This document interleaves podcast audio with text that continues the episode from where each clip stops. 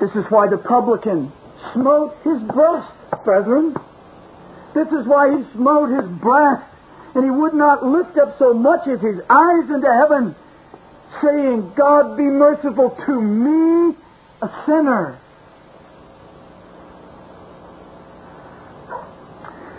Paul goes on to say, Yea, what fear. What fear?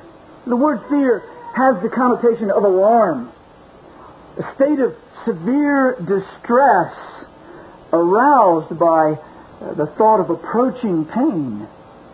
Fearful. And here it does have the, the, the connotation of a reverential awe.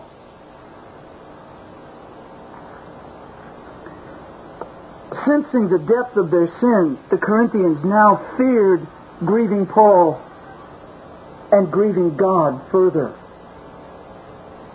You follow what I'm saying? When the Word of God came home, they changed their mind about their indifference. And they feared going on with that. I don't want to go on in this.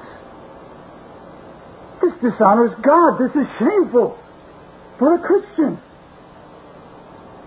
Oh Lord, in your mercy and in your grace, I don't want to sin like this against you.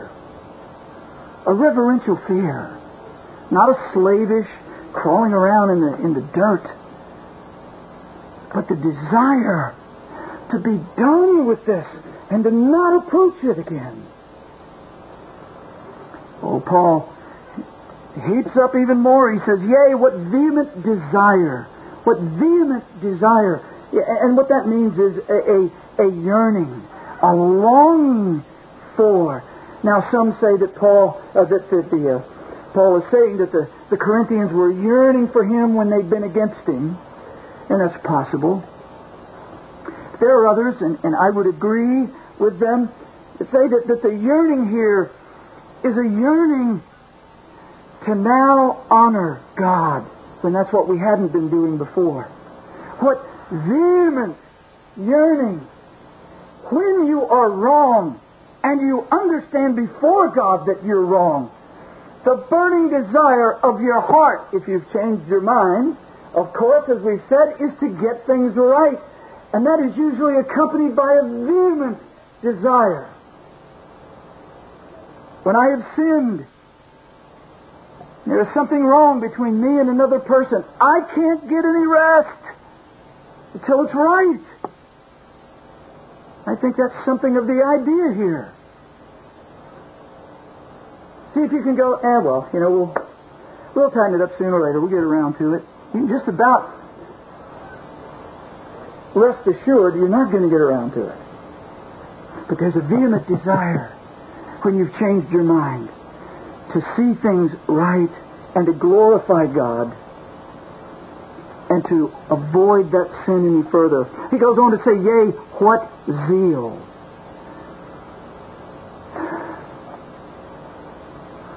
They were zealous. They put the man out of the congregation as Paul instructed. They were zealous. Now, when they were indifferent, something had happened, and Paul could say, Oh, what zeal is in you now? What happened? Repentance. They changed their minds. They were stone cold dead to this thing. And now all of a sudden they were boiling over. There was a zeal within them that comes when there is a godly sorrow that leads to this kind of repentance. They were zealous to correct their wrongdoing. They were zealous to do what is right, and they were zealous to walk under Paul's authority. And finally, there's the word, it says, Yea, what revenge! Yea, what revenge!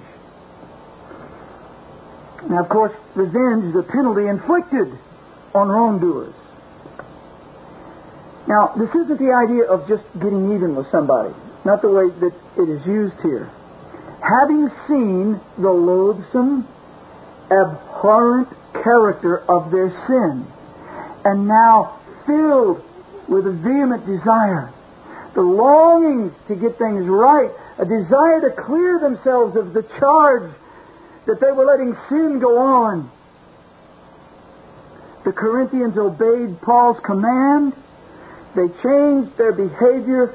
They excommunicated the sinner. Apparently, post haste.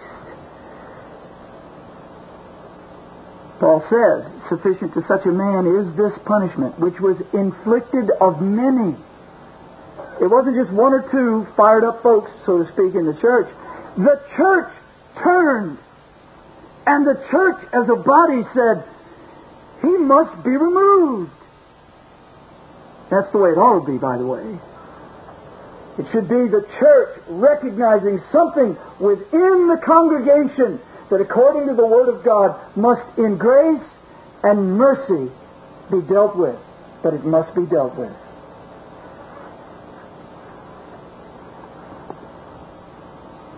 Now we see in these very words, all of these words that we've looked at, the outworking of repentance. This is what repentance, true repentance, looks like. This is what it acts like. Don't, don't think for a moment and don't stop at simply conviction of sin. I've said this before, but brethren, I must tell you again, conviction is not conversion. Now, everybody that's ever been converted has sensed the, the conviction of sin. They've known their guilt. But you can know your guilt and never repent and never savingly flee to Christ. And you as a believer can say, ah, yeah, well, you know, I know it's bad and I shouldn't have done it. Forgive me, Lord. Thank you. Amen. And you go on your merry way. But true repentance, dear brethren, manifests itself in these ways. I'm not going to say how much, how, how much and how long. This is the Spirit's work. I leave that in His hands. But brethren, nonetheless, it is real. Have you ever repented? Or have you, someone just felt bad? Told enough stories, preached long and hard enough, stomped and foamed enough to where you felt guilty. We're not talking about that. We're talking about the Word of God doing its work, making you realize who and what you are. Do you know that? And has there been a change in your mind? These fruits accompany it an eagerness, a desire to clear ourselves. Fear, going on in it, longing, desire to have it straight, indignation, and a holy anger at ourselves as we see that we've sinned against a good God, and a zeal and then the revenge. You see, that's the important part. Are you ever led to do something that straightens the issue out? This is why we go to our second major point. We just illustrate it with a couple of things. It's a change of works. Repentance is a change of mind that leads to a change of action, a change of behavior. John's preaching exemplified it as John the Baptist burst upon the stage of history preaching repentance for the remission of sins, he said, Bring forth uh, therefore fruits worthy of repentance, and begin not to say within yourselves, We have Abraham for our father. You see, the natural inclination of the religious mind always falls back on its religion. But when the Spirit of God is dealing with you, you can go nowhere but to God. And you won't be satisfied with just going, okay, well, you know, I went to church, or I'm, I'm a Baptist, or I'm a Presbyterian, or I'm a Christian Reformed, or I'm, I'm this or that or the other. You don't fall back on your heritage. You cast yourself on the mercies of Christ. Christ is the Savior. Christ is the Lord, and He's a willing Savior. And He's a gracious Father to His sinning children. Repent of your sins. Change your mind. Cast your all on the mercies of the resurrected Lord of glory. The God man came to pay the penalty for the sins of his people. And in his glorious resurrection, he won forever their perfect righteousness. We have a great God and a Savior. Jesus Christ, the Lord. John said, There's one coming after me. Believe him. But he didn't just say, Well, just, you know, toss some facts in there and kind of churn them around. He says, Repent. Believe on him. Repent and be baptized for the remission of sins. He goes on to say, God is able, John goes on to say, God is able of these stones to raise up children unto Abraham. Don't fall back on your heritage there. Now also the axe is laid unto the root of the trees. Every tree, therefore, which bringeth forth not good fruit is hewn down and cast into the fire. And the people asked him, saying, What shall we do then? Do you hear it? He says, Don't just stop with your religion and your heritage. Change your mind. Because God's judgment is coming. And every every tree that doesn't bear fruit will be cut down. They didn't say, well, we'll go home and think about it. They said, what do we do? What do we do? He answered and said unto them, He that hath two coats, let him impart to him that hath none, and he that hath meat, let him do likewise. Then came the publicans to be baptized, and said, Master, what shall we do? He said, Exact no more than which is appointed you. In other words, if there's true repentance, there will be a change of action. There will be a change of lifestyle. There will be fruit. There will be a doing of things that's in harmony with what you've professed as a change of mind. To say, well, you know, I never want to do it again. And then you keep right on doing it. Points to an unrepentant heart.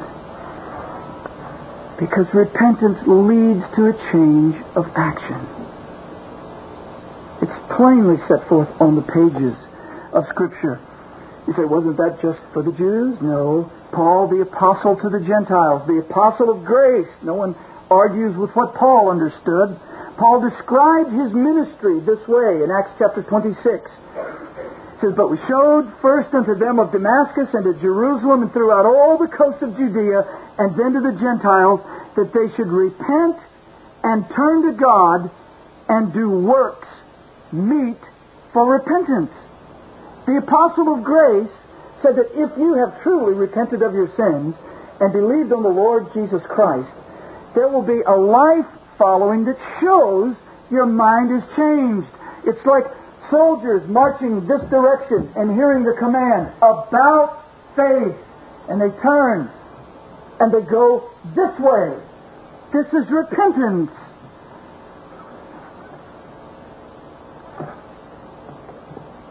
Zacchaeus stood and said unto the Lord, Behold, Lord, the half of my goods I give to the poor. And if I've taken anything from any man by false accusation, I restore him fourfold.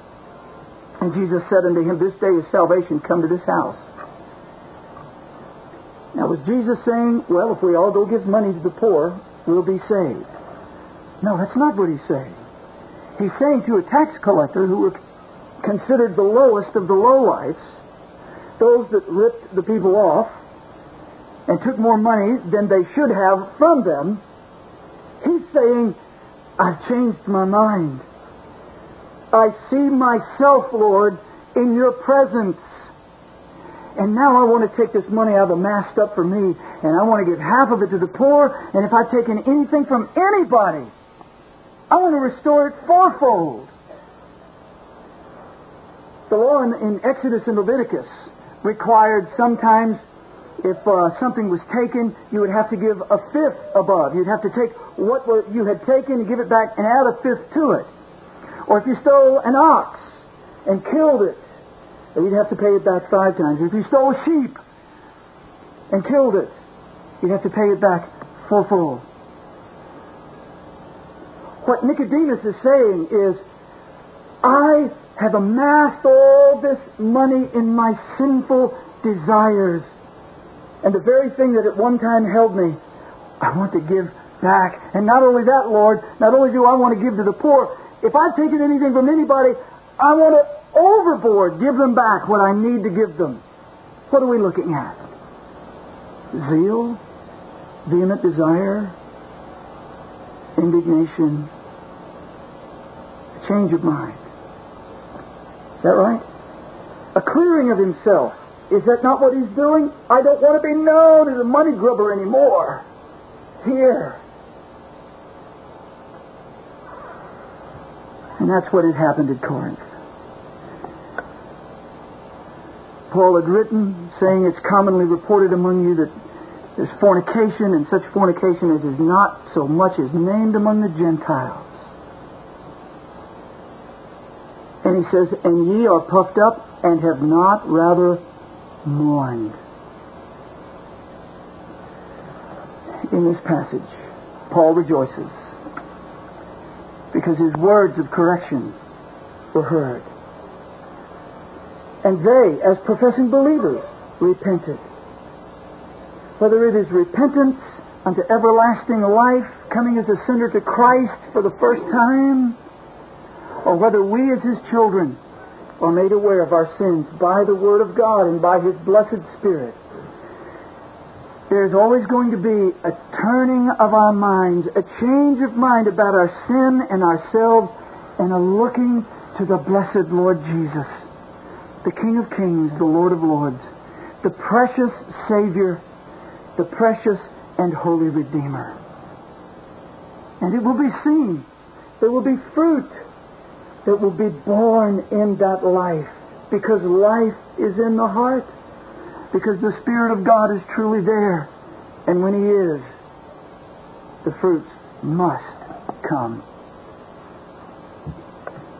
Have you ever sorrowed after a godly sort? This is what it looks like.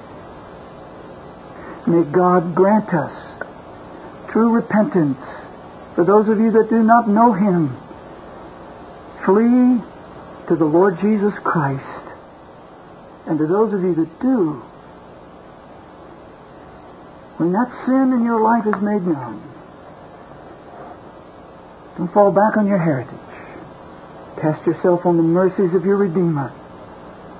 Repent and follow after Him. This Reformation audio track is a production of Still Waters Revival Books. SWRB makes thousands of classic Reformation resources available, free and for sale, in audio, video, and printed formats. Our many free resources, as well as our complete mail order catalog, containing thousands of classic and contemporary Puritan and Reformed books, tapes, and videos at great discounts, is on the web at www swrb.com. We can also be reached by email at swrb at swrb.com,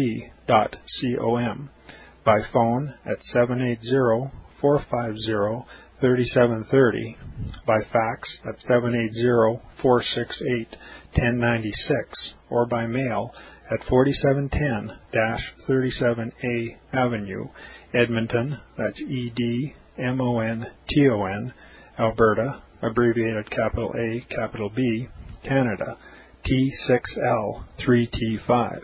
You may also request a free printed catalog. And remember that John Calvin, in defending the Reformation's regulative principle of worship, or what is sometimes called the scriptural law of worship, commenting on the words of God, which I commanded them not, neither came into my heart, from his commentary on Jeremiah 7:31 writes, God here cuts off from men every occasion for making evasions, since he condemns by this one phrase, I have not commanded them, whatever the Jews devised. There is then no other argument needed to condemn superstitions than that they are not commanded by God. For when men allow themselves to worship God according to their own fancies, and attend not to his commands, they pervert true religion. And if this principle was adopted by the papists, all those fictitious modes of worship in which they absurdly exercise themselves would fall to the ground. It is indeed a horrible thing for the papists to seek to discharge their duties towards God by performing their own superstitions. There is an immense number of them, as it is well known, and as it manifestly appears. Were they to admit this principle, that we cannot rightly worship God except by obeying His word, they would be delivered from their deep abyss of error. The prophet's words, then, are very important when he says that God had commanded no such thing, and that it never came to his mind, as though he had said that men assume too much wisdom when they devise what he never required, nay, what he never knew.